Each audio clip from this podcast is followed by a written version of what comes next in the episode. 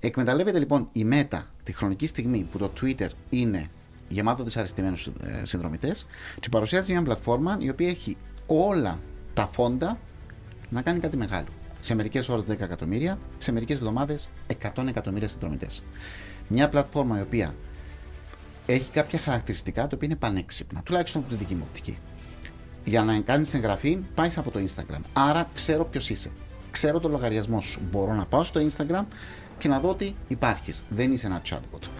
Τώρα, γιατί όμως το Threads ε, είναι σωστό το οποίο αποκλείστηκε από την Ευρώπη; Δεν αποκλείστηκε, ήταν επιλογή της εταιρείας να μην έρθει στην Ευρώπη. Είναι, είναι επιλογή της εταιρείας ναι. γιατί η ίδια φοβάται ότι δεν μπορεί αυτή τη στιγμή να συμμορφωθεί. Τα ακόλουθα δεδομένα μπορεί να συλλεχθούν. Πρώτον, health and fitness. Θα παρακολουθώ τους παλμούς της καρδιάς σου. Για κάποιο λόγο. Okay. Αυτό στην Ευρώπη. δεν θα ήταν ποτέ επιτρεπτό. Financial info. Να μην ξέρω τι έχει μέσα στο wallet σου. θα χρησιμοποιώ τον browsing history σου. Δεδομένα από άλλη εφαρμογή θα τα μεταφέρω μέσα. Ε, εντρομακτικά του τα που Είναι τρομακτικότατα.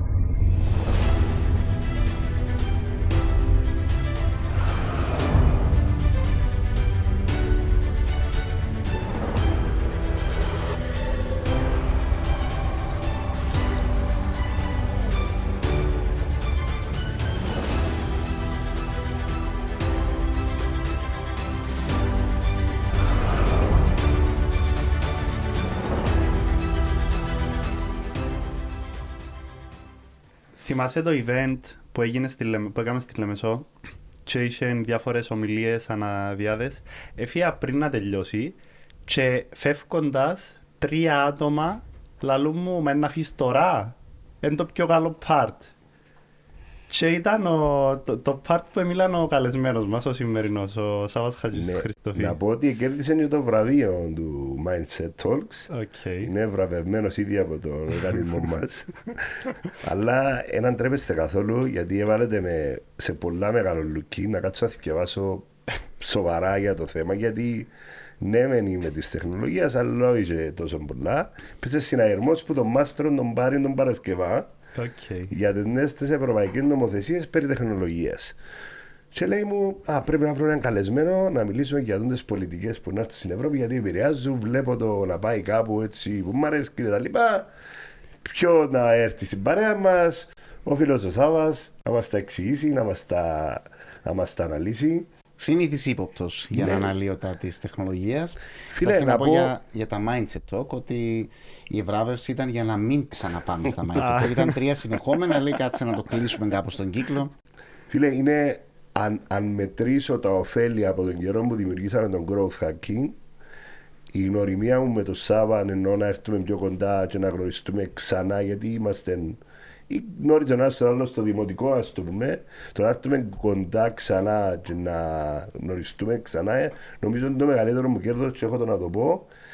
Ε, ε, έχουμε έναν άνθρωπο που δεν είναι μόνο πολλά καλός ακαδημαϊκός, είναι και πολλά καλός στην παρέα και έχει και ένα πράγμα το οποίο χρησιμοποιείται με τις πιο ιδιότητες. Είτε στην παρέα είτε στο πανεπιστήμιο, έχει μια μαγική ικανότητα να απλοποιεί τα πράγματα και να σου τα, να σου τα λέει με ένα γλαφυρό τρόπο ώστε να, τα, να σου μηνίσκουν να τα καταλαβαίνεις. Okay. Και γι' αυτό ήθελα να έρθει ο Σάβα σήμερα για να μας τα εξηγήσει.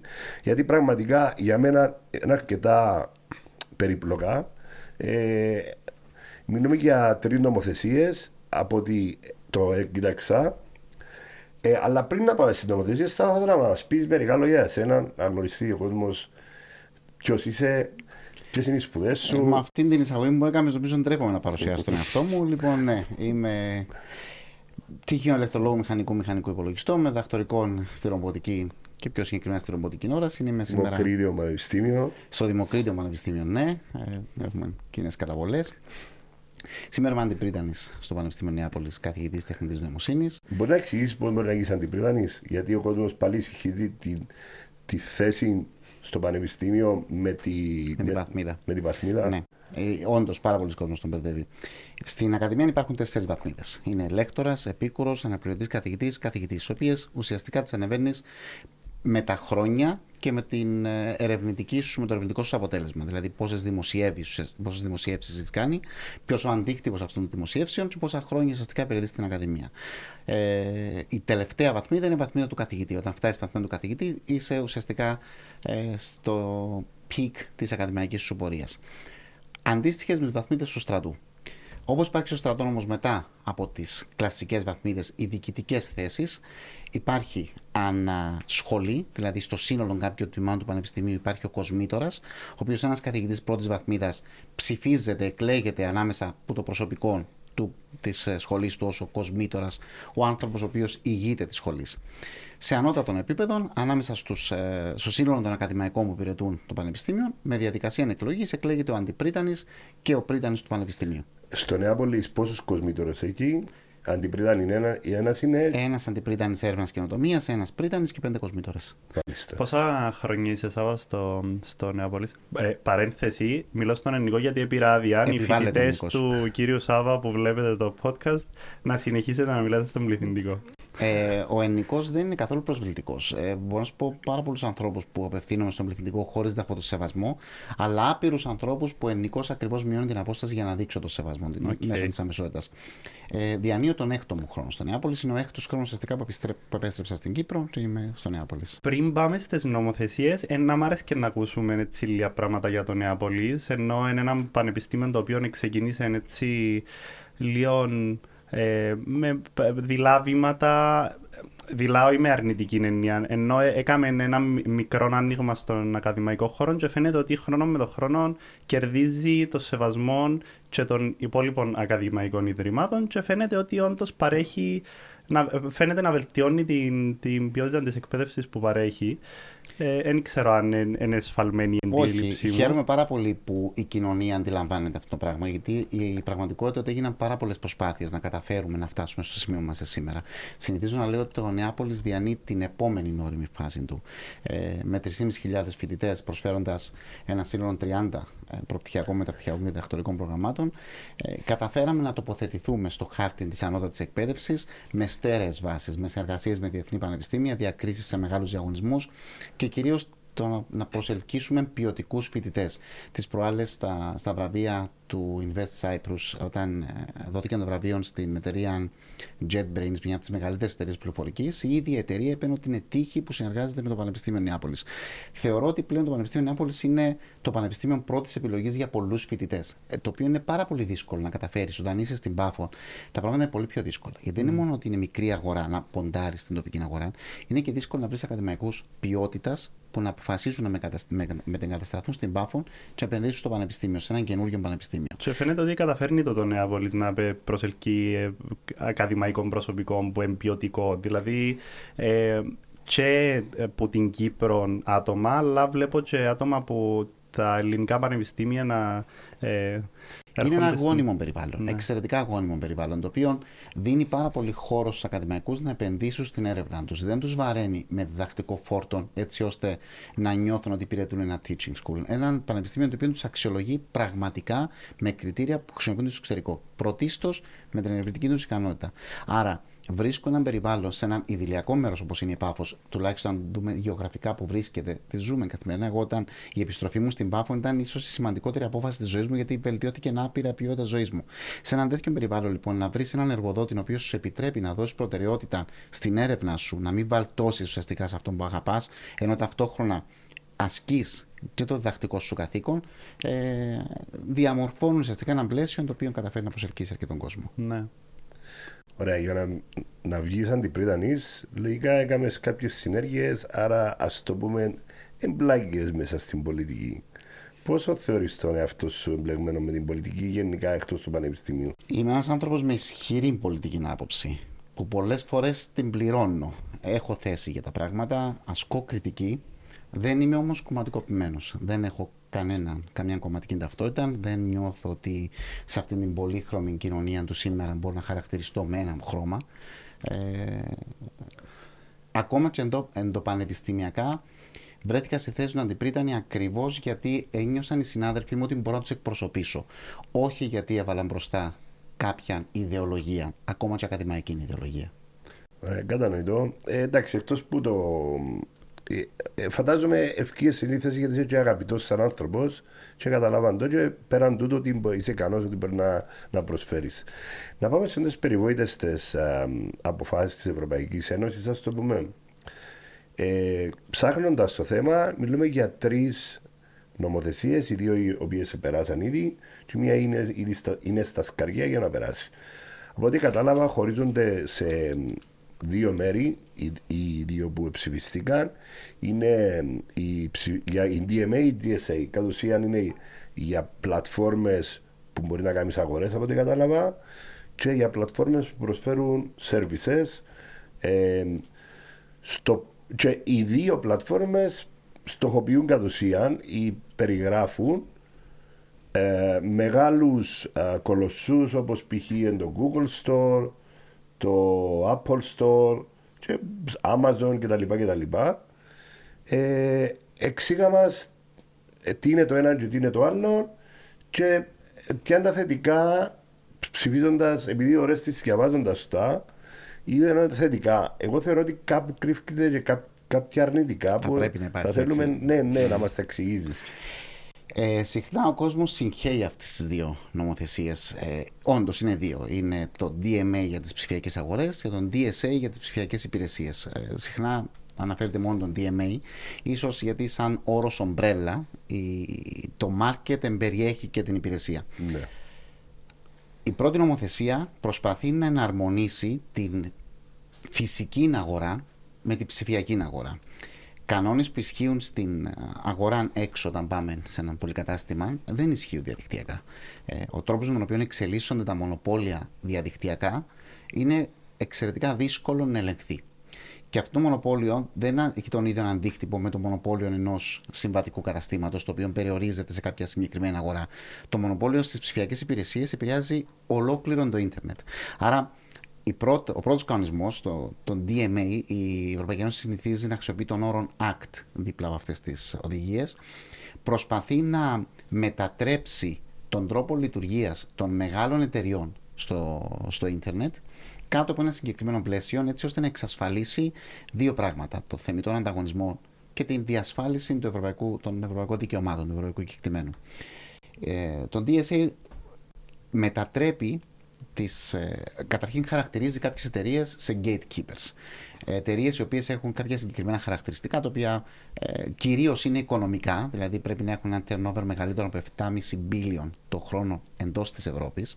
Ε, Πώς είναι αρκετέ τις εταιρείες ή συγκεκριμένες; θα ανακοινωθούν το Σεπτέμβρη, όμως έχουν διαρρεύσει τα ονόματα. Είναι σίγουρα έξι εταιρείες. Μάλιστα. Είναι η Microsoft, η Apple, η Google, η εταιρεία πίσω από το TikTok, η Meta, η πρώην Facebook και η Samsung. Φαίνεται να είναι αυτές. Ε, δημιουργήθηκε μου μια απορία. Καταλαβαίνω τη στόχευση της ε, συγκεκριμένης νομοθεσίας. Εντάξει, είναι ε, ε, οδηγία ή κανονισμός ή είναι κάτι άλλο; Είναι νομοθεσία. Είναι, ε, Άρα, ε, ε, η, η Ευρωπαϊκή Ένωση θεωρητικά, με όσα ξέρω, έχει οδηγίες που απλά δίνει την ευελιξία στα κράτη-μέλη να εναρμονιστούν με δικών τους τρόπο, αλλά να φτάσουν κάπου συγκεκριμένα, και τους κανονισμούς οι οποίοι είναι πιο αυστηρό όχι, νομοθετικό. είναι, είναι κανονισμός στον οποίο οφείλουν οι Οκ. εταιρείες να συμμορφωθούν προκειμένου να έχουν τις υπηρεσίες τους εντός της Ευρωπαϊκής Ένωσης. Ωραία. Ε, δημιουργήθηκε μου τώρα η απορία. Λέει για παίχτες στην, στην Gatekeepers. παγκόσμια αγορά οι οποίοι έχουν γύρω 7,5 δις. Ε, Πάνω. από ναι, 7,5, και ναι. πάνω, 7,5 δις Στην και πάνω. Ευρώπη. Στην Ευρώπη, οκ. Για παράδειγμα, ένας, ε, ε, μια εταιρεία η οποία έχει γύρω που έναν δις μέχρι 7,5 δις δεν θεωρείται μεγάλος ε, ε, σημαίνων ε, πρόσωπων, νομικών πρόσωπων στην αγορά, στην ελεύθερη αγορά για να, μπορεί να, ρυθ- για να πρέπει να ρυθμίσει τι- τον τρόπο που λειτουργεί. Είναι το ίδιο επιχείρημα που χρησιμοποιούν πάρα πολλές μεγάλες εταιρείες που ίσως ανήκουν στην κατηγορία gatekeepers, ότι μήπως φωτογραφίζεις μόνο τις αμερικάνικες εταιρείες και μήπως φωτογραφίζεις μόνο συγκεκριμένες εταιρείες. Ε, σε προσωπικό επίπεδο, ναι, συμφωνώ μαζί σου. Ε, δεν ξέρω όμως ο νομοθέτης και οι επιτροπές τι είχαν στο μυαλό τους καταλήγοντας σε αυτά τα κριτήρια. Όμως το επιχείρημα που λες είναι πάρα πολύ βάσιμο και είναι αυτό με το οποίο απαντούν οι μεγάλες gatekeepers πλέον εταιρείες ότι Ωραία. για ποιο λόγο τέτοισαν αυτά τα threshold. Τι είναι η gatekeeper, όπω του παιδονόμους που ήταν στο σχολείο. Ναι, οι Βάλουν gatekeepers, κάποιους- η Ευρωπαϊκή Ένωση θεωρεί λοιπόν ότι αυτοί οι άνθρω- αυτές οι εταιρείες ελέγχουν την πρόσβαση μας στις ψηφιακές υπηρεσίες. Άρα πρέπει με κάποιον τρόπο να προστατεύσω όλες τις υπόλοιπες εταιρείες. Οι περιορισμοί προέρχονται από μια λίστα πραγμάτων που πρέπει να κάνουν και πραγμάτων που δεν πρέπει να κάνουν. Ε, οριοθετεί ουσιαστικά τον τρόπο με τον οποίο λειτουργούν. Κάποια Ε, πράγματα είναι άρα, εύκολα. καθορίζει εκείνους Θα gatekeeper. τους καθορίσει ονομαστικά. Ναι, ένα άλλο που θέλω να πω. Βάζοντας την ορολογία μέσα στο φτωχό μου το μυαλό, είναι σαν να είναι οι keepers να έχουν τα, τα, τα σύνορα. Είναι να καθορίζουν τα σύνορα. Αλλά από ό,τι καταλαβαίνω είναι ανάποδα. Η Ευρωπαϊκή Ένωση καθορίζει σε εκείνους τα όρια τους. Λέει σου ότι για την αγορά gatekeepers. Ναι, ακριβώς. Δηλαδή ότι καθορίζουν την αγοράς. Ναι. Από την πλευρά της αγοράς, αυτοί έχουν το, είναι gatekeepers. Οκ. Ε, κάποια πράγματα στα οποία πρέπει να αρμονιστούν αυτές τις εταιρείες είναι σχετικά αυτονόητα. Μάλιστα, κάποιες από αυτές τις εταιρείες έχουν πληρώσει πάρα πολλά δις ως πρόστιμο, η Google συγκεκριμένα τρεις φορές. Είναι ότι για παράδειγμα δεν μπορείς να ταξινομείς τα δικά σου προϊόντα πάνω από άλλα προϊόντα. Δηλαδή, σε ένα απλό παράδειγμα, δεν μπορώ να μπω στο market του Google Play να ψάξω μια εφαρμογή για χάρτες, ενώ οι χρήστες προτείνουν κάποιο άλλο εσύ με το ζόρι να πεις πρώτον το Google, Maps. Ναι. Αλλά υπάρχουν παραδείγματα που δεν είναι τόσο ορατά. Στο Amazon, για παράδειγμα, η Amazon, όταν ψάχνεις κάτι, τίνει προς δικό της όφελος προφανώς να παρουσιάζει τα δικά της προϊόντα πιο ψηλά από ότι προϊόντα τα οποία ενδεχομένως να είναι καλύτερα σε ποιότητα, σε πιο ανταγωνιστική τιμή. Ε, αναγκάζει λοιπόν τις εταιρείες να καταργήσουν το φαινόμενο της ταξινόμησης αποτελεσμάτων. Ε, Σας πω λίγα χρόνια πριν, όταν η Google προσπαθεί να κάνει το δικό της κοινωνικό δίκτυο με το Google Circles, νομίζω ότι μεγάλο το όνομα, να έψαχνε social media, τότε ήταν το Facebook ο παντοδύναμος μέσα κοινωνικής δικτύωσης. Η μηχανή της Google σου λέει να ψάχνεις social media, ε, το Circles είναι το καλύτερο. Άρα τελειώνει αυτό το πράγμα. Το δύσκολο που τους αναγκάζει όμως είναι ότι δεν μπορείς να κρατάς τα κλειδιά της επικοινωνίας. Το οποίο φανταστείτε ότι σήμερα υπάρχει ένα messenger στο facebook που το χρησιμοποιούμε για να μιλήσουμε. Ενώ ο Αναστάσης, ο οποίος επιμένει στην α, ασφάλεια των δεδομένων, λέει: Εγώ χρησιμοποιώ μόνο το Telegram. Θα μπορεί το Telegram να στέλνει μηνύματα στο Messenger. Δηλαδή, ενώνει όλες τις υπηρεσίες. Δεν μπορείς να κρατάς όμοιρους τους συνδρομητές σου στη δική σου υπηρεσία. Πρέπει και οι άλλες πλατφόρμες να μπορούν να συνδεθούν στη δική σου πλατφόρμα. Μπορείς λοιπόν να πούμε ότι τα κυπριακά ταχυδρομεία δεν δέχονται γράμματα από ξένα ταχυδρομεία.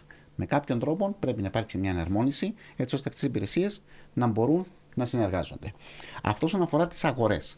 Όσον αφορά όμως τις υπηρεσίες, τα πράγματα γίνονται πάρα πολύ περίπλοκα. Δηλαδή στις αγορές είναι συγκεκριμένοι κανόνες που οι εταιρείες καλούνται να ε, προσαρμοστούν, να εναρμονιστούν για να παραμείνουν στην αγορά. Εντάξει, άρα τούτο προσπαθεί να βοηθήσει κατ' ουσίαν τους μικρούς παίχτε να μην υπάρχει καθεμίτο ανταγωνισμός. Ακριβώς. Άρα είναι κάπως η ρύθμιση μεταξύ των εταιριών παρά οτιδήποτε προς τον καταναλωτή. Σωστά; Εμένα η ερώτηση μου πριν ε, σε τούτον παραπάνω που εστόχευε. Δηλαδή, ένας, ε, ε, μια εταιρεία η οποία έχει γύρω ένα δις δεν θεωρείται μεγάλη εταιρεία. Εν θεωρείται ότι έχει ε, ε, δεσπόζουσα θέση σε σχέση με κάποιον που έχει 500 εκατομμύρια γύρω. Στη δική μου οπτική, σου παντώ ξανά, ναι, Ναι. προφανώς.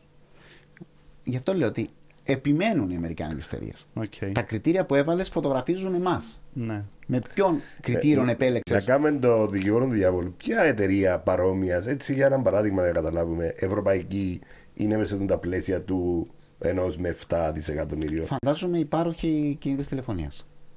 Η μεγάλη υπάρχοχη κινητής τηλεφωνίας. Vodafone π.χ. ας πούμε. Ναι, ναι, ναι. Παράδειγμα. Υποθέτω, ας πούμε, ότι θα είναι σε αυτά τα Εντάξει, νούμερα. α- άρα προσπαθούν να ευνοηθούν τις ευρωπαϊκές εταιρείες ώστε να φτάσουν και τον ανταγωνισμό. Ναι. Και κακό, ακόμα και τούτο, ναι, με χαλάει εμένα προσωπικά. Κάπου πρέπει να μπει μια γραμμή. ναι. Κάπου πρέπει να μπει μια γραμμή. Α- Είναι πολλά αν- ψηλή γραμμή. Αν, αν το δεις ε, μακροσκοπικά και πολιτικά το θέμα, είναι πολλά, εν πολλά σοσιαλιστικός τρόπος αντίληψης, το, ε, πολλά σοσιαλιστικό ε, ε, προσέγγιση το ότι επίαν στους top, στο ταβάνι και είπαν τους όπα ως δαμέ μπορείτε, έρχει η κοκκινή γραμμή, δεν μπορείτε να συνεχίσετε. Ρυθμίζουν την αγορά με πολλά ελαστικό τρόπο μεν, δηλαδή δεν ξέρω ότι είναι αυτός είναι η Google ή η Amazon, αλλά ε, αποτελούν Εξαρτάται. Γιατί αν δεις τα πρόστιμα, είναι τρομακτικά τα πρόστιμα. Δηλαδή η μη συμμόρφωση είναι 10% του τζίρου. Ναι, Εάν συνεχίζεις να μη συμμορφώνεσαι, ανεβαίνουμε στο 20 με 25% του τζίρου. οκ. Άρα ενδεχομένως να φτωχύνει. Οκ. Εάν να δεν κλείσει, ας πούμε. συμμορφωθεί, ναι. Στις υπηρεσίες λοιπόν τα πράγματα γίνονται λίγο πιο περίπλοκα. Ο, ο λόγος ακριβώς που κάποιες υπηρεσίες πλέον δεν εμφανίζονται στην Ευρώπη day zero είναι όχι γιατί φοβούνται τόσο πολλά τον DMA, αλλά γιατί φοβούνται το κομμάτι για τα digital services. Τα digital services ξεκίνησαν, τα, οι δυσκολίες ξεκίνησαν από το 2016, όταν έπρεπε όλες οι εταιρείες να συμμορφωθούν με τον τρόπο διαχείρισης των προσωπικών δεδομένων που επέβαλε το GDPR εξαιρετικά δύσκολη η συμμόρφωση με τον GDPR. Με την μεγαλύτερη δυσκολία τα κέντρα επεξεργασίας των δεδομένων θα πρέπει να είναι εντός της Ευρώπης. Okay. Άρα αυτές οι εταιρείες αναγκάστηκαν να έχουν data centers εντός της Ευρώπης, γιατί απαγορεύεται η εξαγωγή των προσωπικών δεδομένων εκτός Ευρώπης. Η δυσκολία ξεκινά λοιπόν από το 2016.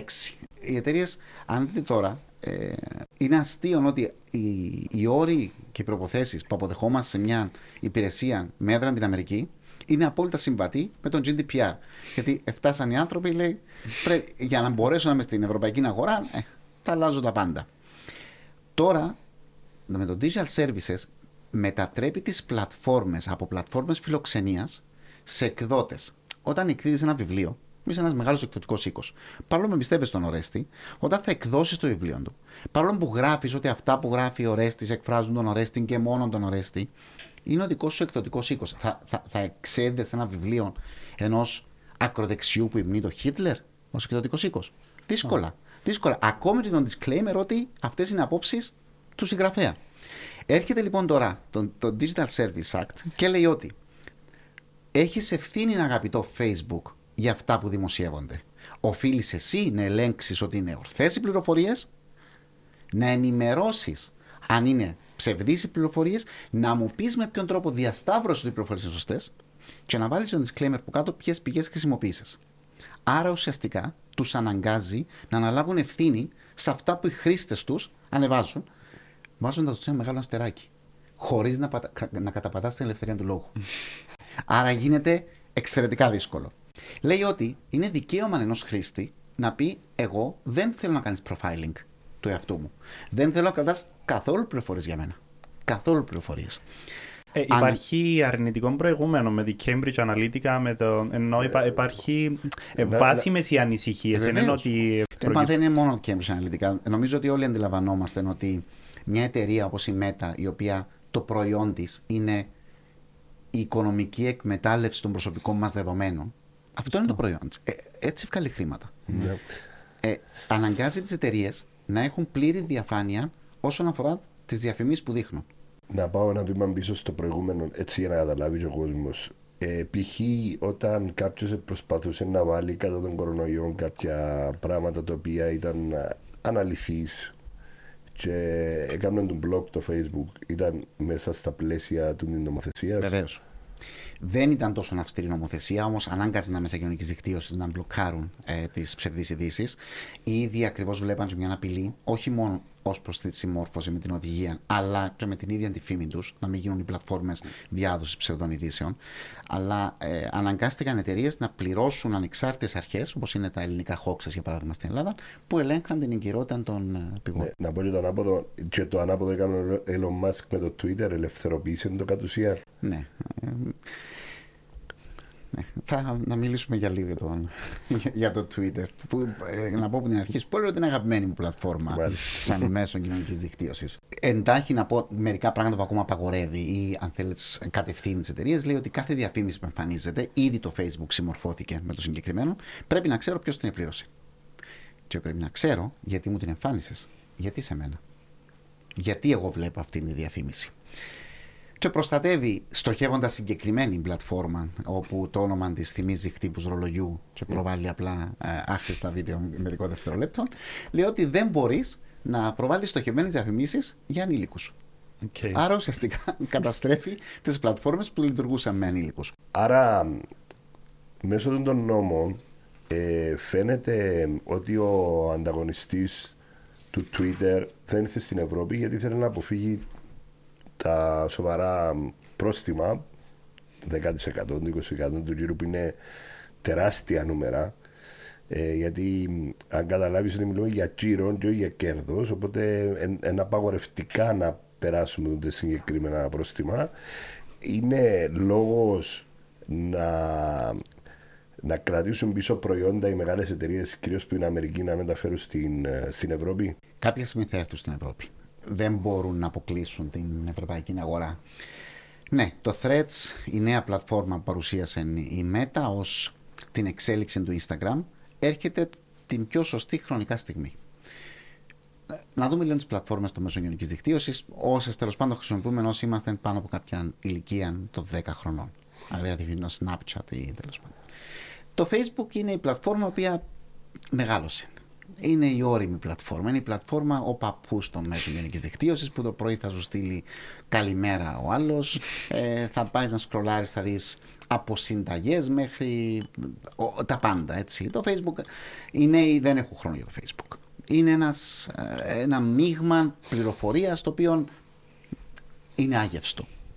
Το Instagram είναι η πλατφόρμα των όμορφων. Είναι μόνο εικόνες. Μόνο καλοκαιρινές φωτογραφίες βλέπουμε, φαγητά. Γι' αυτό μου διαποφεύγω εγώ. Ναι, ναι. Το, στο, εγώ στο Instagram δεν μπορώ να αλληλεπιδρώ. Ε, ναι. Καταλαβαίνουμε τον λόγο, αλλά δεν για σένα. Το Instagram εμένα με ενοχλεί γιατί είμαι άνθρωπος του κειμένου. Εγώ έχω συνηθίσει να διαβάζω. Στο Instagram δεν έχω τίποτα να διαβάζω. Ούτε καν τα σχόλια. Εγκριμένα τα σχόλια. Ναι. Δηλαδή, δεν, δεν το, είναι μόνο φωτογραφία. Το Twitter, ανά τρία scroll, υπάρχει μια διαφήμιση πλέον με εκνευρίζει πάρα πολύ ανά τρία σκρόλ Συν το ότι πλέον ε, είναι η πλατφόρμα του μίσους. Να πω ναι, Μόλις γράψεις κάτι. Να πω το ημαρτό μου. Ναι. Εγώ Twitter δεν το χρησιμοποιώ πέραν που τη Eurovision. Είναι η λατρεία μου να βλέπω τα comments που κάνουν ειδικά στην Ελλάδα για τον κάθε διαγωνισμένο στη Eurovision. Ομολογώ το είμαι φαν της Eurovision αλλά αν το κάνεις το πράγμα. Ξεκινά και το survivor, ρε. Και για με Όχι, ρε φίλε, έχω μια νύχτα το χρόνο, ρε φίλε. Survivor να βλέπω 6 μήνες. Θέλω να σου αποκαλύψω κάμερα ότι βρήκαμε κάτι κοινό. Εγώ έχω πάει στη Eurovision. Αλλά είναι η απόλυτο match είναι να δεις Eurovision και να έχεις ανοιχτό το Twitter. Κάμε το και να με θυμηθείτε. Βλέπεις πόσο πολυμορφικό είναι το Twitter όμως. Εγώ το χρησιμοποιώ ειδησιογραφικά. Μπαίνω το πρωί, βλέπω τα trends βλέπω ότι κάνει trending και έχω ενημερωθεί για τα πάντα. Ναι, Αλλά... Έχω ενημερωθεί ότι το μεγαλύτερο troll λογαριασμός είναι στο Twitter. Ο, ο, ο βαφτιστικός. Ο βαφτιστικός, ναι. ναι, ναι, ναι, ναι. Αναστασιάδη, ο, ο πιο δημοφιλής ίσως ε, κυπριακός λογαριασμός. Ο, ο οποίος ε, στα post του κάνει και σοβαρή έρευνα. Δηλαδή έχει post τα οποία έχει σημαντικές πληροφορίες. Εντάξει, μπορεί μερικέ να κυμαίνονται στα όρια της υπερβολής, ας πούμε, αλλά πολλές που τούτε σε βάσιμες. Και είναι πράγματα που θα ε, βρει εύκολα σαν πληροφορίες. Ε, το αστείο είναι ότι ο συγκεκριμένος λογαριασμός, ενώ είναι ανώνυμος, μπορεί να πληρώσει ένα συγκεκριμένο ποσό το μήνα και να πιστοποιηθεί ως αυθεντικός λογαριασμός. Okay. Άρα είναι αυθεντικός λογαριασμός. Είναι, είναι από τα παράδοξα που έκαμε ο Elon Musk όταν ήρθε. Υπάρχει ένας λογαριασμός που λέγεται Elon Musk Parody Account, ο οποίος είναι verified. ναι, είναι verified. Είναι, ναι. Πες μας τα κακά ε, Υπάρχει και το LinkedIn. Θέλω να πω για το ναι, LinkedIn. Στο LinkedIn, ε, εγώ το LinkedIn δεν χρησιμοποιώ ποτέ. Στο LinkedIn είναι όλοι πετυχημένοι άνεργοι. Ε, ε, είναι, είναι η πλατφόρμα που πραγματικά αντιλαμβάνομαι ότι είναι ίσως η πιο σοβαρή πλατφόρμα. Εγώ δεν το χρησιμοποιώ γιατί όποτε μπαίνω είναι άτομα με τρομερό βιογραφικό που ψάχνουν δουλειά. TikTok, TikTok ε, το, το χρησιμοποιεί η κόρη μου το TikTok. Ναι. Ε, έμαθε να χορεύει κάτι περίεργες χορογραφίες. Ε, εντάξει. Ναι. Να πω μια παρατήρηση για τις πλατφόρμες που ανέφερες. Ε, νομίζω ότι σε όλε έχουν συγκεκριμένα χαρακτηριστικά που ευνοούν μια συγκεκριμένη χρήση και δεν ευνοούν κάποια άλλη. Εμποδίζουν την, ας πούμε. Αλλά παρατηρώ ότι σε όλε τις ε, πλατφόρμες τείνουν να εισχωρούν ε, η, η, πληροφορία σε μορφή κειμένου. Όχι τόσο εύκολα, αλλά ακόμα και στο Instagram, ας πούμε, που ε, λέει ότι όντως είναι ε, δύσκολο να διαβάσεις κείμενο. Βλέπω συνέχεια stories τα οποία εγκείμενα τα οποία θέλουν, ε, προσπαθούν να σου δώσουν πληροφορία σε πολλά σύντομο χρονικό διάστημα και επειδή ξέρουν ότι το story είναι ίσως το πιο χρησιμοποιημένο εργαλείο του.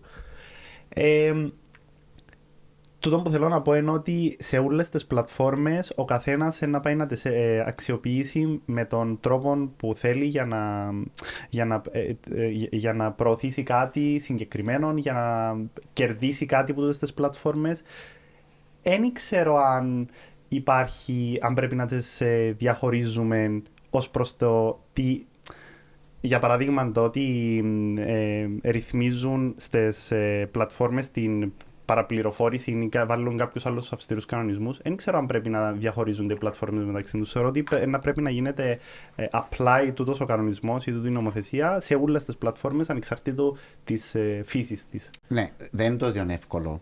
Βέβαια, με το όπως προχωρεί η τεχνητή νοημοσύνη, ναι, μπορούμε να βάλουμε αλγορίθμους που να εντοπίσουν το περιεχόμενο ενός βίντεο ή το περιεχόμενο μιας εικόνας, αλλά όχι όσο εύκολα με το περιεχόμενο ε, του, του κειμένου.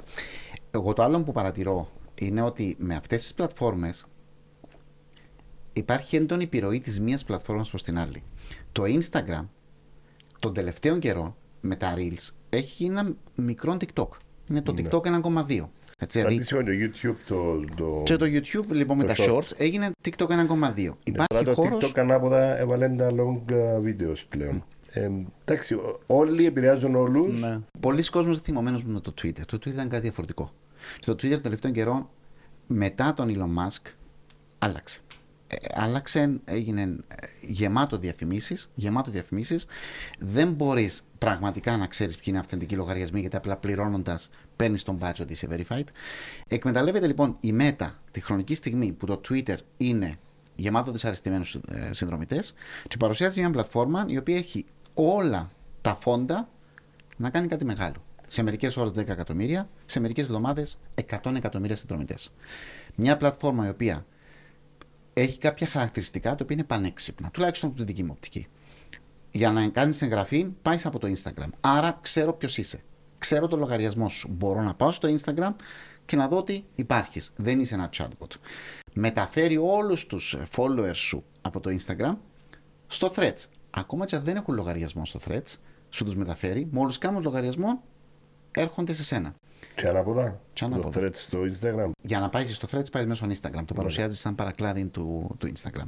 Είναι το Instagram με κείμενο. Αυτό ουσιαστικά ήθελαν να παρουσιάσουν. Ακριβώς γιατί έχεις δίκιο, όντως υπάρχουν πάρα πολλές φωτογραφίες με κείμενο. Το παρουσιάσει με αυτήν τη δικαιολογία για να το κάνεις σαν Twitter. Δεν έχει διαφημίσεις. Ξεκάθαρα ο Ζάγκεμπερκ είπε ότι μέχρι να φτάσω το 1 δισεκατομμύριο συνδρομητές δεν θα έχω διαφημίσεις. Καμία διαφήμιση.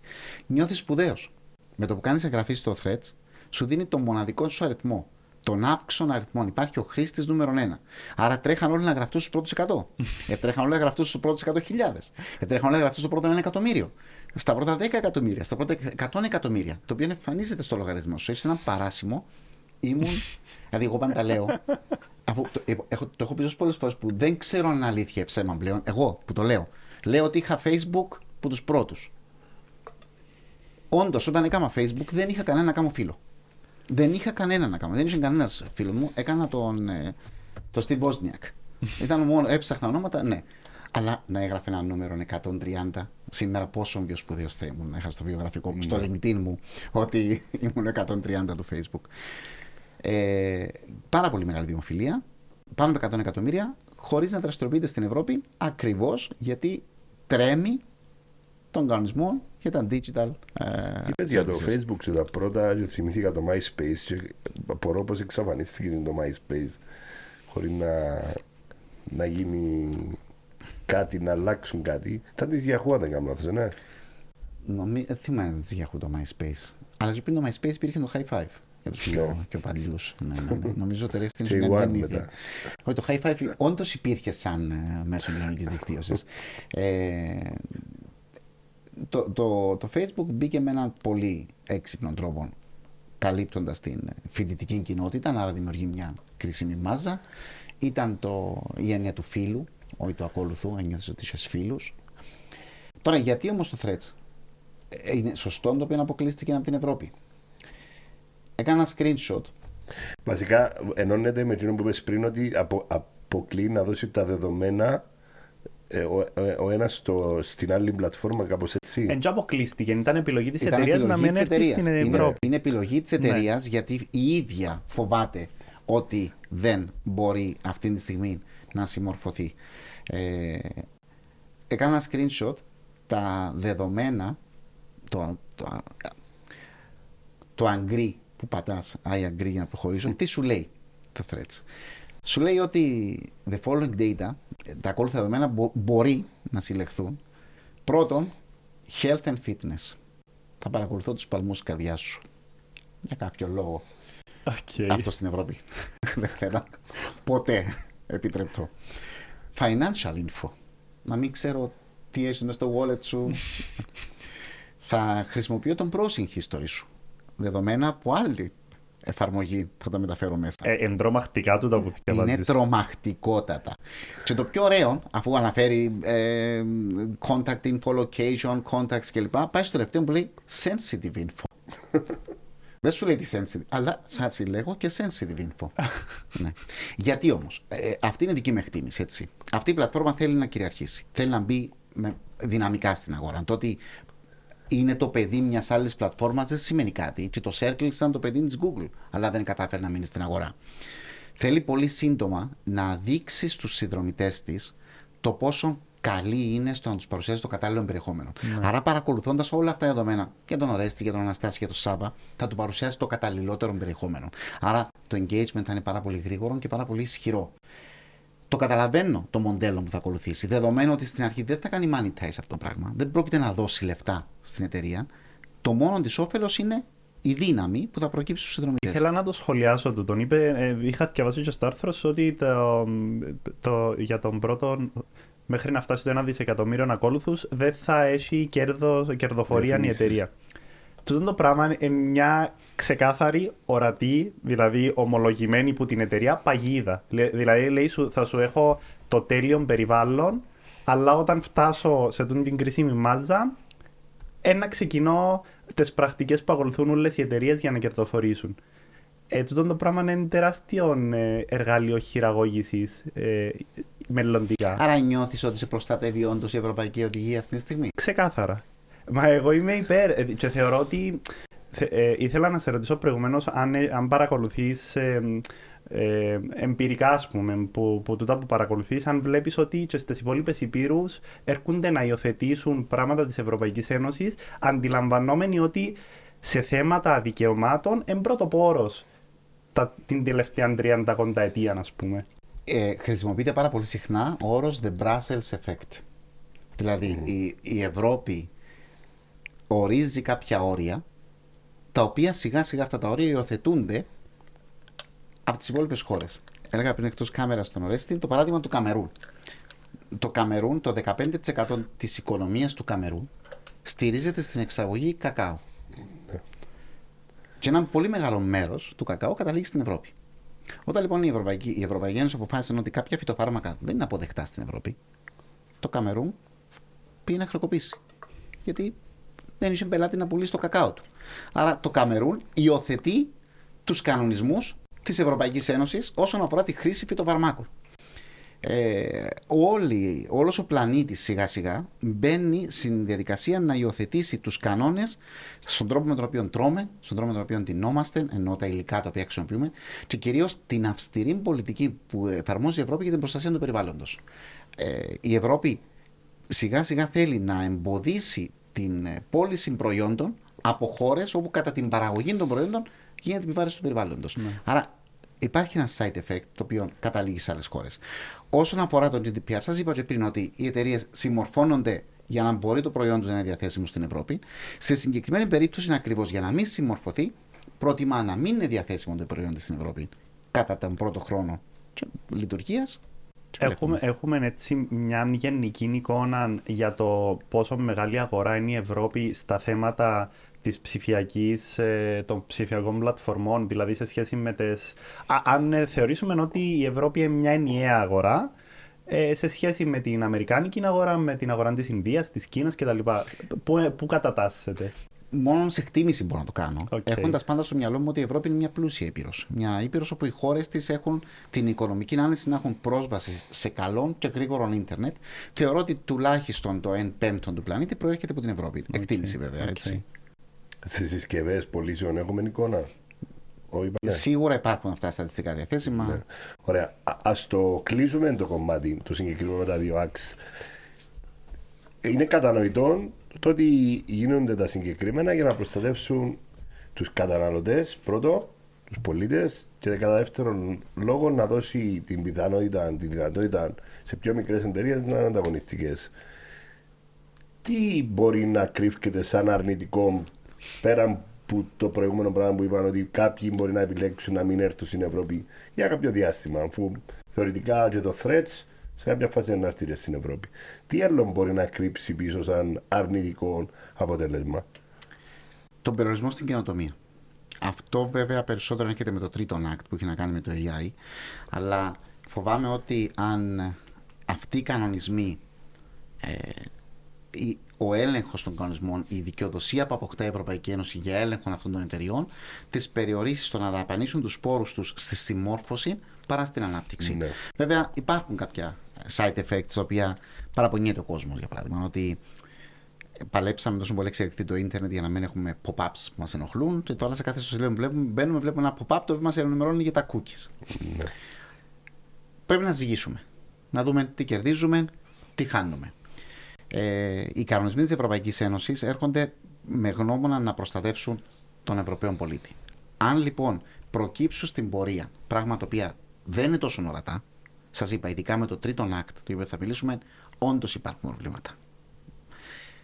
Είμαι πεπισμένος ότι οι τεχνοκράτες της Ευρωπαϊκής Ένωσης θα επαναεπισκεφτούν τις αποφάσεις έτσι ώστε να τις προσαρμόσουν προς όφελος του Ευρωπαίου πολίτη. Άρα το πρόσημο θετικό κατά κύριο λόγο και οι τροποποίησει μπορεί να γίνουν ανά πάσα στιγμή ώστε πάλι ένα θετικό το πρόσημο. Ωραία, πάμε και στην αγάπη στο το AI. Ε, από ό,τι καταλαβαίνω είναι στα σκαριά, σε ποιο στάδιο είναι; Είναι έτοιμο να πάει για νομοθέτηση. Του χρόνου περιμένουμε να γίνει πλέον κανονισμός της Ευρωπαϊκής Ένωσης, ο οποίος ε, ουσιαστικά ε, καλείται να οριοθετήσει τον τρόπο με τον οποίο εφαρμόζεται η τεχνολογία της τεχνητής νοημοσύνης εντός της Ευρωπαϊκής Ένωσης. Τι που ακούσαμε από κάποιους μεγάλους να επιβραδύνουν, ισχύει ή απλά είναι η οριοθέτηση; Γιατί κάποιοι λέγανε για να επιβραδύνουμε κατά έξι μήνες μέχρι να γίνει νομοσχέδιο. Ισχύει ναι. το πράγμα, μπορεί να γίνει. Η τεχνητή νοημοσύνη είναι ό,τι είναι το ίντερνετ σήμερα. Δεν υπάρχει ένας διακόπτης πρώτον βγάλω να κλείσω διακόπτη να πω ότι σταματάει η τεχνητή νοημοσύνη. Ναι. Έχει ήδη βγει προς τα έξω, εξελίσσεται, αναπτύσσεται, βελτιώνεται. Ε, δεν υπάρχει νόημα στην έννοια επιβράδυνση. Ε, το λέω συχνά ότι τα επιχειρήματα των ανθρώπων που αξίων ανθρώπων ε, και του Elon Musk ε, με ή χωρίς κόμμα αυτό ανάλογα στον τηλεθεατή ε, ήταν ένας σύγχρονος λουδιτισμός. Ότι εντάξει, μας προσπέρασαν κάποιες εταιρείες να κάνουμε ένα post να τις φτάσουμε. Το AI Act είναι δύσκολη απόφαση και δεν είμαι σίγουρος ότι θα μπορέσει να εφαρμοστεί τόσο εύκολα και σε αντίθεση με, το, με τα άλλα δύο acts τα οποία χρειάστηκε να λειτουργήσει το ίντερνετ 30 χρόνια πριν φτάσουμε να βάλουμε κανόνες δηλαδή είδαμε είδαμε τα λάθη, είδαμε τα προβλήματα και πήγαμε να τα βάλουμε σε έναν καλούπι. Στο AI Act δρούμε ε, γρήγορα για να προλάβουμε αυτά που έρχονται, γιατί κάποια τα βλέπουμε. Το AI Act ταξινομεί τις εφαρμογές τεχνητής νοημοσύνης σε κάποιες κατηγορίες. Η πρώτη κατηγορία είναι ότι κάποιες εφαρμογές απαγορεύονται. Απαγορεύονται. δεν μπορεί. Όχι. Δεν, δεν πάει να δει την τεχνολογία σαν τεχνολογία, αλλά την εφαρμογή της τεχνολογίας. Για παράδειγμα, λέει ότι, ναι, δεν επιτρέπεται να χρησιμοποιηθεί τεχνολογία σε πόλη ενός αστικών περιβάλλον, όπου οι κάμερες παρακολουθούν τη συμπεριφορά των πολιτών. Αυτό που γίνεται στην Κίνα. Έτσι. Το απαγορεύει. Δεν, επιτρέπονται τέτοια συστήματα. Δεν επιτρέπονται συστήματα τα οποία από το profiling σου σου διαμορφώνουν πολιτική άποψη. Σου πουλούν πολιτική άποψη. Απαγορεύεται η χρήση συστήματος τεχνητής νοημοσύνης, το οποίο αναλύει τις επιλογές σου και προσπαθεί να κάνει manipulate τις αποφάσεις σου. Τα απαγορεύει. Δεν πρόκειται να δούμε τέτοια συστήματα επιβάλλει σε δεύτερη κατηγορία τα συστήματα τα οποία επηρεάζουν άμεσα τη ζωή του ανθρώπου, όπως τα αυτόνομα αυτοκίνητα, να έχουν δύο πράγματα τα οποία δεν ξέρω εταιρείες πώς θα συμμορφωθούν. Ανοιχτόν κώδικα, να μπορώ να δω πώς το κάνεις, και πρόσβαση εγώ στα δεδομένα που χρησιμοποιείς για να εκπαιδεύσεις το σύστημα σου. Θέλω να ξέρω αυτόν το αυτόνομο αυτοκίνητο με ποια δεδομένα εκπαιδεύτηκε και θέλω να ξέρω με ποιον αλγόριθμο λειτουργεί. Άρα, να πάσα στιγμή, εγώ μπορώ offline να προβλέψω ότι θα έκανε αυτό το αυτοκίνητο πριν βγει στην πόλη. Τι τον σκοτώνει τον ανταγωνισμό. Ε, ε, εδώ είναι τα προβλήματα. Εδώ είναι, είναι προβλήματα. Η τρίτη ε, κατηγορία είναι, είναι, μια αυτονόητη κατηγορία. Όταν μιλάς με ένα chatbot, για παράδειγμα, επιδράς με ένα σύστημα τεχνητής νοημοσύνης, ε, θα θυμώσει ο φίλος μου πάρει το σίγουρα, να βγαίνει ένα pop-up και σου λέει ότι κοίταξε, εγώ είμαι σύστημα τεχνητής νοημοσύνης. Δεν μιλάς, μπαίνεις σε ένα κατάστημα ε, στο support, σου λέει μόλις χώρισα. Πε μου τι να κάνω. Πρέπει να σου πει ότι είναι σύστημα τεχνητή Ε, νοημοσύνης. τούτον το chat GTP κάνει το. Κάνει το πολλά συχνά, ενώ άμα του, του κάνεις ερωτήσεις και ζωρίσεις το έτσι λίγο με controversial θέματα, ε, κάνει σου disclaimer στην αρχή. Ξέρεις, εγώ δεν είμαι άνθρωπος, δεν έχω συναισθήματα, είμαι σύστημα τεχνητής νοημοσύνης και του, πρέπει να το λάβεις υπόψη σε τούτα που σου λαλώ. Και καλώς το κάνει. Ναι, έτσι, ναι, και καλώς ναι. το κάνει. Έτσι υπάρχουν συστήματα τα οποία εντάξει δεν χρειάζεται να μπουν κανονισμοί. Όμως εδώ μπαίνουν πολλά θέματα. Για παράδειγμα, για το ChatGPT που είπες. Λέει η Ευρωπαϊκή Ένωση, κοίταξε να δεις. Αγαπητό ChatGPT, δουλεύεις πάρα πολύ καλά.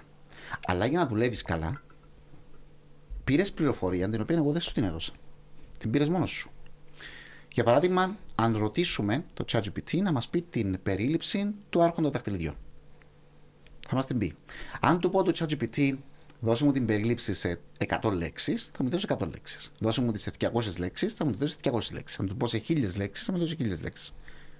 Πλήρωσες δικαιώματα στο Tolkien. Ε, πλήρωσες δικαιώματα σκανάροντας τα δεδομένα, διάβασες το βιβλίο, αλλά ο συγγραφέας και ο εκδοτικός οίκος δεν πήραν ποτέ δικαιώματα. Και εγώ κύριο, μια χαρά παίρνω την περίληψη.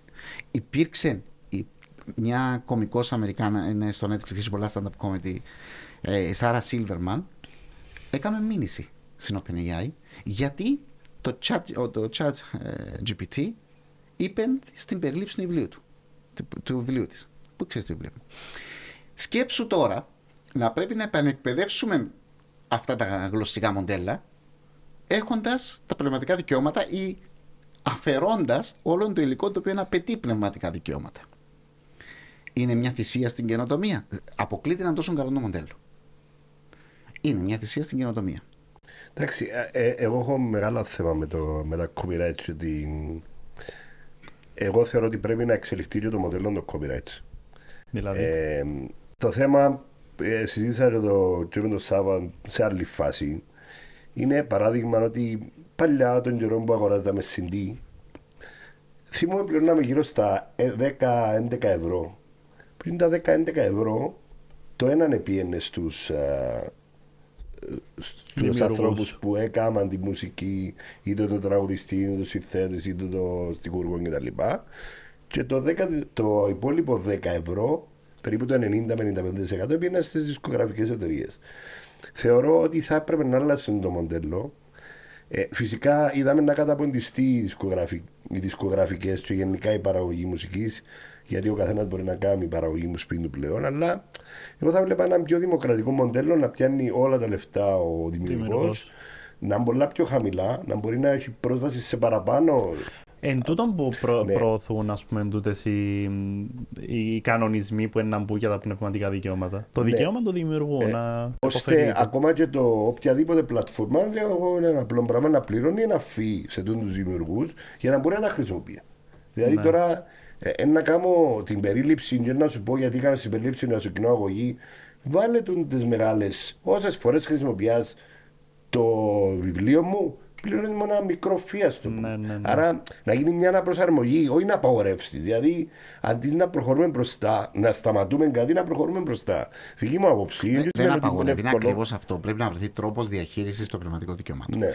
Το, το ανησυχητικό σε αυτά, που εγώ βλέπω ανησυχητικό, είναι ότι αν αυτό το act, το AI Act, εφαρμοστεί σήμερα, ε, εκφαντικά, απότομα, ε, και εταιρείες οι οποίες επένδυσαν πάρα πολλά λεφτά για να γίνουν, ε, δεν μπορούν να προωθήσουν το προϊόντο στην Ευρώπη, γιατί δεν πρόκειται από μόνο για την OpenAI. Η Google στοχεύει μόνο στο, στο AI. Το ίδιο και η Facebook, η Meta, το ίδιο και η Microsoft. Οι μεγάλες εταιρείες είναι αυτή τη στιγμή όλα, όλες οι επενδύσεις τους έχουν να κάνουν με τεχνητή νοημοσύνη.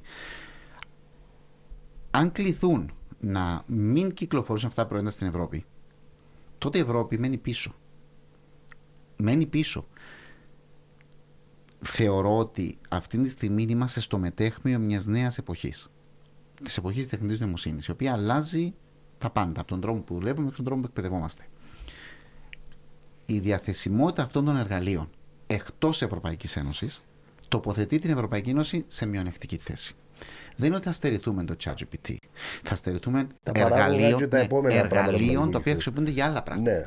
Και το χειρότερο, ξέρεις τι είναι; Εάν όντως σταματήσουμε για λίγο μέχρι να γίνουν οι κανονισμοί, σταματήσουμε. Ναι. Βρεθεί μια φόρμουλα που πούμε ότι κοιτάξτε να δείτε, κάνουμε ένα pause που λένε κάποιοι.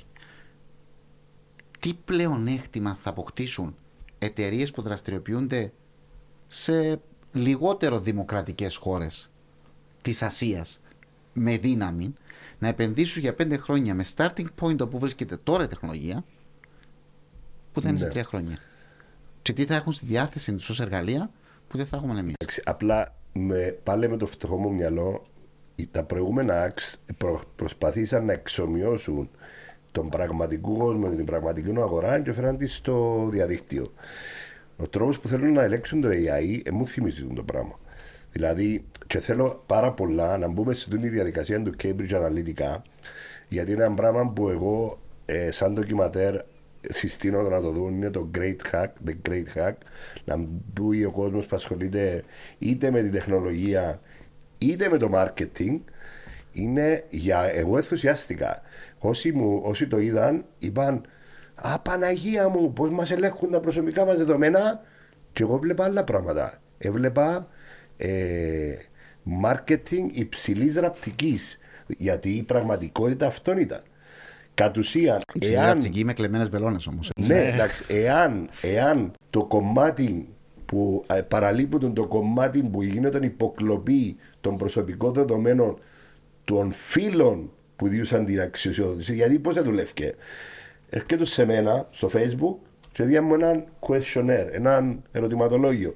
Με το που έκανα accept να το, να το απαντήσω το ερωτηματολόγιο ή οτιδήποτε χαζομάρα άλλη δες το πρόσωπό σου σε 30 χρόνια, υπόκλεπτά σου περίπου, αν δεν θυμούμαι καλά, 70 φίλους σου να στείλω, αν- να πάρω τα προσωπικά τους δεδομένα, ώστε μετά παίρναν τα πίσω και στέλνα στοχευμένα ανάλογα τούτος στο marketing ονομάζεται STP Segment Targeting Positioning δηλαδή έπιανε τα χαρακτηριστικά που τον κάθε φίλο που έκλευκε τα δεδομένα του και στοχευμένα έστελνε του είτε τα βίντεο είτε τα κείμενα που εκείνα ήταν υψηλή ραπτική που το έκαναν να αλλάξει γνώμη σε τι θα ψηφίσει.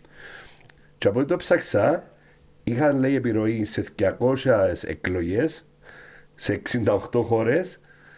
Στην εκλογή του Τραμπ, στην Στην εκλογή εκλογή του του Τραμπ, Brexit. το Brexit, και από ό,τι ήταν και η Κύπρος μέσα. Ναι, Ρε. ναι, ναι, το οποίο δεν σχολιάστηκε ποτέ όντως στο ντοκιμαντέρ. Φαίνεται και η Κύπρος Ναι. χρωματισμένη. Ρε, αντιλαμβάνεσαι το μέγεθος της χειραγώγησης που Ναι, φίλε, πετυχαίνει απ- το πράγμα. απλά τούτο το πράγμα στο marketing γενικά γίνεται συνέχεια. Ένα λεπτό, ένα λεπτό.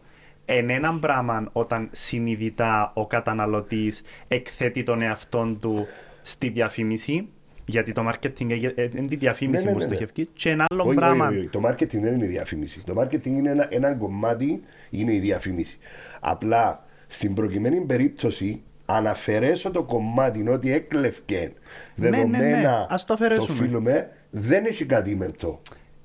Δεν έχει Ε, κάτι εντιαμε- μεπτό. εντιαμε που, εντιαμε που το έπαιρνα, ότι εν έναν πράγμα συνειδητά ο καταναλωτής να εκθέσει τον εαυτόν του στην πληροφορία του την, και να τον αφήκει να επηρεαστεί και ένα άλλο πράγμα να χρησιμοποιείς την προέκταση του σερκού μας όπως είναι σήμερα τα smartphones για να κάνεις, να χειραγωγήσεις τη σκέψη, την πολιτική, την κοινωνική, την οικονομική, τα πάντα.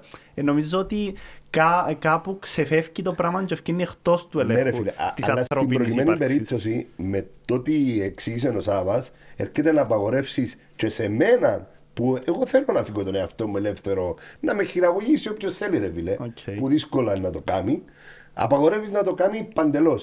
Ε, Απαγορεύεις. Δεν επιτρέπεις την εφαρμογή συστημάτων τα οποία ουσιαστικά, χωρίς να αντιλαμβάνεσαι ότι λειτουργεί ένας έξυπνος αλγόριθμος, σου παρουσιάζει πολιτική άποψη. Δεν σου απαγορεύει, δεν απαγορεύει στην πλατφόρμα να εμφανίσει μια πολιτική διαφήμιση με το κατάλληλο μήνυμα ότι είναι πληρωμένη πολιτική διαφήμιση. Απαγορεύει το να εμφανίσει πολιτική διαφήμιση με βάση την εκτίμηση που έκαμε ότι ανήκεις πολιτικά κάπου. Αντιλαμβάνομαι το. Α, αλλά με την ίδια λογική λειτουργούν και στην πραγματικότητα τα κόμματα. Δηλαδή, δεν να πάω να σε καλέσω στο συλλαρητήριο μου αν δεν ξέρω τι είσαι από το τάδε κόμμα. Δηλαδή, η προέκταση στην πραγματικότητα είναι έτσι.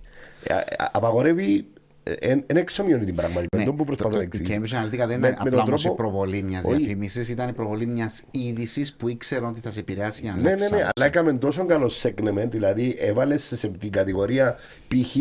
εν- είσαι ε, Τεξανός που μισάς τους, ε, τους, Τους μετανάστες, Αμερικάνους, ναι. τους λάθρο Ε, το- ναι, μετανάστες, τους- ε, να σου βάλω ότι οι μετανάστες εσπάσαν τον τοίχο και μπήκαν κατά κόρο και φάμε στις δουλειές μας. Mm. Ε, εσύ, α, εγώ για να τα αποτρέψω πρέπει να ψηφίσω Τραμπ.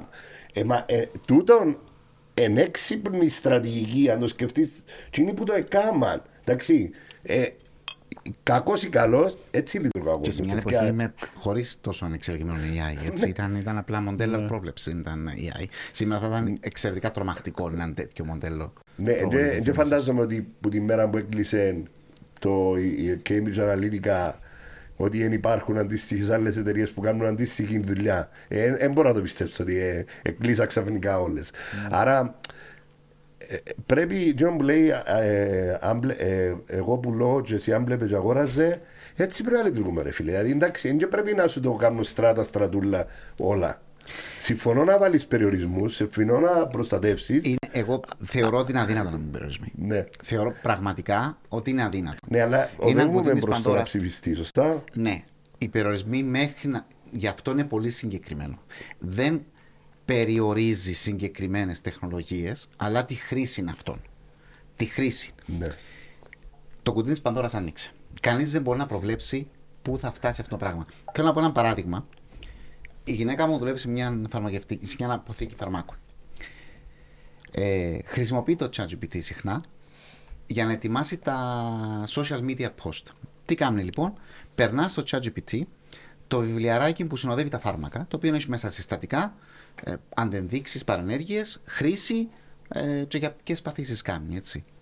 Πρέπει να έχει περάσει τα βιβλιαράκια από 600-700 φάρμακα μέσα. Μια νύχτα, που περιέργεια, έκατσα στον υπολογιστή της, στο ιστορικό του ChatGPT. Τι λέω, θα το γίνω σαν πείραμα. Θα ενημερώσω το ChatGPT, μάλλον θα το ρωτήσω, του λέω είμαι έγκυος, πονώ το λαιμό μου και έχω υψηλό ζάχαρο. Τι μου συστήνεις να πάρω; Που αν το ρωτήσεις σε κανονικές συνθήκες, σου λέει δεν είμαι γιατρός, δεν μπήκαν τα φίλτρα. Εμπήκαν τα φίλτρα. Παρακάμπτω τα φίλτρα ρωτώντας τον ναι, με βάση είναι αυτά που ξέρεις και λοιπά. Και τι έκαμε, εντόπισε συστατικά και είπε μου καινούριο φάρμακο. Είναι ανησυχητικό. Οκ. Είναι ανησυχητικό. Ναι. Είναι ανησυχητικό. Σήμερα, ωραία, θα επιβάλλει η Ευρωπαϊκή Ένωση την ενσωμάτωση φίλτρων. Και καλά κάνουν. Κάποια φίλτρα πρέπει να μπουν και να διασφαλιστεί ότι δεν θα παρακαμφθούν. Ξέρετε ποιο είναι το μεγάλο πρόβλημα όμως. Ότι ως ανθρωπότητα δεν έχουμε καταλήξει σε μια ενιαία ηθική τόσα χρόνια. Να πούμε ότι αυτή είναι η ηθική των ανθρώπων τέλος. Αναγειτονιά μπορεί να αλλάξουν οι ηθικές αξίες. Ειδικά σήμερα με την πολυπολιτισμικότητα που έχουμε στις πόλεις μας, αναγειτονιά είναι διαφορετικές ηθικές αξίες. Πώς μπορούμε να βρούμε μια γενική ηθική που να ενσωματώσουμε στα συστήματα; Δημιουργούνται τεράστια προβλήματα. Όχι, και όχι μόνο, ε, και όχι μόνο τούτον. Ε, Στο παράδειγμα που είπες για το φάρμακο, ας πούμε, ακυρώνεις ολόκληρη την ιατρική επιστήμη, τη φαρμακολογία, ε, βγάλεις που το κάδρο τις εργα... ε, εργαστηριακές ε, διαδικασίες πράγματα που εμπροαπαιτούμενα για να Βέβαια. βεβαιωθείς ότι κάτι είναι ok να το χρησιμοποιήσεις. Γιατί μπορεί κάποιος που δεν αντιλαμβάνεται την, σε μεγάλο βαθμό ας πούμε, την έννοια της επιστήμης και την σημαντικότητα του κάτι να περάσει που εργαστηριακή διαδικασία να σου πει: Οκ, δημιούργησε με βάση τα δεδομένα που του έδωσα. Ε, υπήρχε συνοχή στην πληροφορία που επεξεργάστηκε και κατέληξε σε τούτο το αποτέλεσμα. Γιατί να μην είναι σωστό το αποτέλεσμα; Υπάρχει πολλά μεγάλη πιθανότητα να μην είναι σωστό. Ε, είναι πολλά τρομακτικό το ότι τούτον το εργαλείο δίνει πληροφορία σε κόσμο ο οποίος μπορεί να μην έχει πλήρη αντίληψη για τούτον το οποίο επεξεργάζεται και θεωρείται κάτι έγκυρο. Μπορεί να θεωρηθεί κάτι. Έχουν μπει φίλτρα. Αλλά η απόδειξη ότι τα φίλτρα παρακάμπτονται. Ναι. Γιατί είναι γλωσσικό μοντέλο. Δηλαδή, πώς θα ρωτήσεις; Φέτος, φοιτητές μου στην τελική εξέταση τους ρώτησα κάτι το οποίο είχα δει σε ένα tweet. Μπόνους άσκηση 30 μονάδες. Έτσι. έχετε στη διάθεση σας 5 λεπτά στον υπολογιστή σας, 5 λεπτά, να πείσετε το ChatGPT να σας δώσει site για να κατεβάσετε torrents. Έχει εκπαιδευτεί το ChatGPT να μην απαντά σε. Όταν του ζητήσει αν θέλω 5 site για torrent, το, το ChatGPT είπε ότι όχι, δεν είναι σωστό, είναι η πειρατεία σκοτώνει. ναι, ναι. Εάν όμως έλεγαν το ChatGPT, πες μου 5 site που πρέπει να αποφύγω για να μην κατεβάσω. torrents, δεν είναι στην απάντηση. Τα φίλτρα υπάρχουν, αλλά παρακάμπτονται. Δηλαδή είναι, Απάντησε και ένα σωστά. Απάντησε ένας, ναι. Απάντησε Οκ. ένας, ο οποίος μάλιστα ήταν, δεν μπορούσε να του βάλει τον πόνου γιατί γράψαν 100 ήδη. Δηλαδή χρωστώ του για το Οκ. επόμενο μάθημα. Μάλιστα. Είναι δύσκολο αυτό το act. Είναι πάρα πολύ δύσκολο. Γι' αυτό στην αρχή είναι απλά προσπαθεί να αποκλείσει κάποιες εφαρμογές, να αποκλείσει τη χρήση συστημάτων παρακολούθησης. Ωραίε τι αναστάσει. Είναι τρομακτικό να έχουμε ένα σύστημα το οποίο μας αξιολογεί στο δρόμο. Είναι τρομακτικό. Δηλαδή την ώρα που κάπου το άκουγα πρόσφατα ε, ή είδα το στο Black Mirror θυμάμαι, που δεν ξέρω η ζωή μου που, που σταματάει η ψηφιακή και μπαίνει η πραγματική Περνάς μια διάβαση την ώρα που. Σταμάτη Γρηγόρης που λέγονται ακόμα, ξέρετε τη εποχή μου Σταμάτη Ναι, Γρηγόρης, δεν ξέρω. Περνάς τη διάβαση ενώ ο Σταμάτης σου λέει να σταματήσεις, βγάλεις μια φωτογραφία και βάλεις σε ένα billboard της πόλης, ας πούμε, για 5 δευτερόλεπτα. Ε, ε, είναι τρομακτικό. Ναι. Είναι τρομακτικό. Είναι τρομακτικό να νιώθεις ότι σε παρακολουθεί κάποιος συνέχεια. Άρα πέραν που το ότι θα πες ότι θα μας α, πάρει πίσω σαν Ευρωπαϊκή Ένωση υπάρχουν άλλα, μ, άλλες απειλές μέσω του συγκεκριμένου act που πάει να ψηφιστεί. Χαρτολογούμε την κουβέντα μας θέλουμε να αναλαφρύ γιατί Ναι, ναι, θέλουμε ναι. να κουράσουμε τον κόσμο. Αλλάζει ο τρόπος που λειτουργούν τα επαγγέλματα, αλλάζει ο τρόπος που μορφωνόμαστε, αλλάζει η καθημερινότητά μας. Και αν αυτή η αλλαγή εφαρμοστεί σε άλλες χώρες, ακόμα και ένα μικρό χρονικό διάστημα πριν εφαρμοστεί στην Ευρώπη, ο αντίκτυπος θα είναι μεγάλος όσον αφορά την εκπαίδευση των ανθρώπων, όσον αφορά την επαγγελματική κατάρτιση των ανθρώπων, όσον αφορά ακόμα και την αγορά ή την έλεγχο, τον έλεγχο ποιότητας των προϊόντων μας. Δηλαδή, είναι, δεν είναι ότι καθυστερούμε γιατί θέλουμε να αναρμονιστούμε. Καθυστερούμε στην εξέλιξη. Πόσο πίσω είναι η αντίληψη του κόσμου στις χώρες όπου δεν έχουν πρόσβαση στο διαδίκτυο. Ναι. Πόσο πίσω είναι η αντίληψη αυτών των ανθρώπων. Ναι, αλλά όταν σε Είναι ρώτησα αν υπάρχουν κεφάλια τα οποία μπορούν να αντιληφθούν και να καθορίσουν τις νομοθεσίες, νομίζω η απάντηση σου μου είπες ότι σε σε Γερμανία, Αυστρία και σκανδιναβικές χώρες έχει τεράστια μυαλά που μπορούν να αντιληφθούν και να βελτιώσουν. Άρα είναι κάπως η αρχή του να μπει ένα πλαίσιο και πάλι να το τροποποιήσουν ανάλογα. Νομίζω, εάν πράγματι ισχύει το που είπες, δεν έχει κάτι να Η βοηθήσει. δική μου εκτίμηση ε, και η δική μου παρότριση, και χαίρομαι πάρα πολύ γιατί βλέποντας προγραμματικές δηλώσεις του Πρωθυπουργού στην Ελλάδα στις ε, υψηλές προτεραιότητες του συμπεριλαμβάνεται, είναι η άμεση σύσταση εθνικών επιτροπών που θα διαχειρίζουν τα θέματα τεχνητής νοημοσύνης ανά χώρα. Δηλαδή θα υπάρχει μια οδηγία, όχι κανονισμός, μια οδηγία και ταυτόχρονα bottom-up όλες οι χώρες της Ευρώπης με βάση τις δικές τους ανάγκες και τις δικές τους ικανότητες να συνεισφέρουν σε αυτό το πράγμα. Δηλαδή είναι πάρα πολύ δύσκολο να εφαρμοστεί ένας γενικός κανόνας. Ωραία, όταν αποκλεί κάποια πράγματα το καταλαβαίνω και καλά κάνω και αποκλεί τα. Αλλά για όλα τα υπόλοιπα και όλες τις μεμονωμένες περιπτώσεις θα πρέπει άμεσα να συσταθούν σχετικές επιτροπές σε κάθε χώρα που να λειτουργούν παράλληλα, να λειτουργούν σε συνεννόηση. Το προβλέπει το AI Act ότι θα υπάρχουν επιτροπές, αλλά με κάποια διαφορετική ε, μεθοδολογία. Συν του ότι επιβάλλεται η εγρήγορση όλων των σχετικών φορέων. Για παράδειγμα, η UNESCO προς τιμήν της, το Σεπτέμβρη θα παρουσιάσει στο, Πα- στο Παρίσι την ε, οδηγία για το πώς πρέπει να χρησιμοποιηθεί η τεχνητή νοημοσύνη στην εκπαίδευση. Okay. Δηλαδή, σήμερα υπάρχει η συντριπτική πλειοψηφία των εκπαιδευτικών στην Ευρώπη, οι οποίοι λένε Α, ήρθε το chat, ε, θα μάθει ο κόσμος να γράφει, ε, θα, να μου αντιγράφουν όλες τις εξετάσεις, ε, θα μπορώ να εξετάζω κανέναν, ο Αναστάσης μου λέει να ξεχάσουμε να γράφουμε. Όχι, δεν είπα έτσι πάμε, αλλά εντάξει, είναι η κλασική φοβία για όλα τα πράγματα που έρχονται. Της αλλαγής βασικά. Είναι η φοβία της αλλαγής. η, η οριμότητα η οποία πρέπει να υπάρχει για να αντιμετωπίσουν την τεχνολογία. Η UNESCO λοιπόν είναι έτοιμη να παρουσιάσει το πώς πρέπει να εφαρμοστεί με οδηγίες για εναρμόνιση. Ναι. Γιατί λέει ότι αν φοβηθείτε, θα μείνετε πίσω. Αυτά. Νομίζω ότι καλύψαμε πολλές θεματικές και σε βάθος. Ευχαριστούμε Σάβα για την Ευχαριστούμε πάρα παρουσία πολύ. σου. Εγώ ευχαριστώ για την πρόσκληση. Να είστε καλά.